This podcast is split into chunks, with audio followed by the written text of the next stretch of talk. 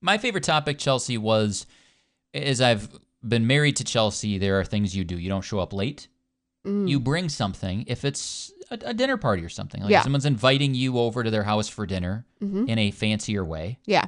You bring something for them, not for yourself. Because I'm like, well, I like this beer, and you're like, but it's not about what you want. You're bringing it for You're yourself. bringing it for the hosts. Right. So here are six things, Chelsea, not to bring to the host. Some of these are more obvious than others. Flowers that are not in a vase. yep.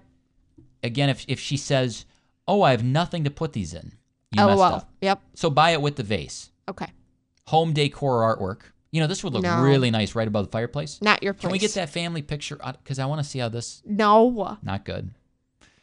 Food that's ex- you expect to be served. If I you brought I didn't- brought this. Where should I put it on the table? If you didn't ask, Reed said. it- it- Chelsea will say, you know, if we're gonna have like a birthday party, your mom brings cheese, my grand brings something, your grand might bring Mm-hmm. Right. something. S- But it's if you are unasked, Yeah, you're not supposed to do that. Okay. yep, and it, especially you bring something smelly. Hey, where do you want me to Oh. put this on the table? Where do you want me to put the anchovy casserole? All right, three more, Chelsea. Anything that seems last minute, which falls along with a gift card, Sure. and lastly, anything that isn't a good fit for the host. So you bring wine, they don't drink. Mm. you bring something meat related for the vegetarians. You Right. come across as insensitive. And you're just bringing it for yourself. They're lactose intolerant, and you brought your favorite ice cream. oh, I want ice cream now. Yeah, but I, that's that's pretty good. I can't eat any of that. Oh shoot, is that right? Well, Oh, I forgot about that. more for me. Not a good look. All right, Chelsea, that was my favorite topic.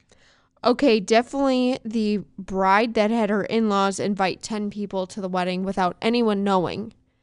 And then, It's always the in-laws. and then your in laws are my, uh, my parents, and Uh, No. who's on first?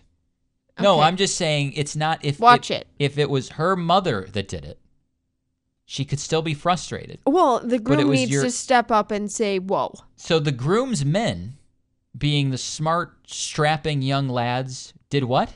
found a folding table and chairs. Hey, it's no problem. We got a folding table and chairs. The bride's got the Can you whole imagine- fellas. The bride has No. been thinking about this room, the feel, the, The look, centerpieces. the pictures, the video, Read the centerpieces. the centerpieces. Thank you. The tablecloths, and you whip out the card playing table out of the back closet.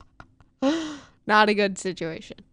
Here's the kicker: the in-laws that were invited didn't realize they that no one knew they were coming, so they're standing around going, "Well, you didn't RS, so we don't have." A, Oh my gosh. and you know everybody's looking over at them, going, "I bet those people thought they just show up." I can't even imagine.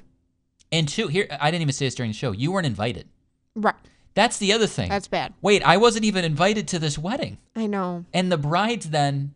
That's an interesting dynamic. No, it's not good. Read. All terrible. Time All for speeches, terrible. right? Let's do our speeches now.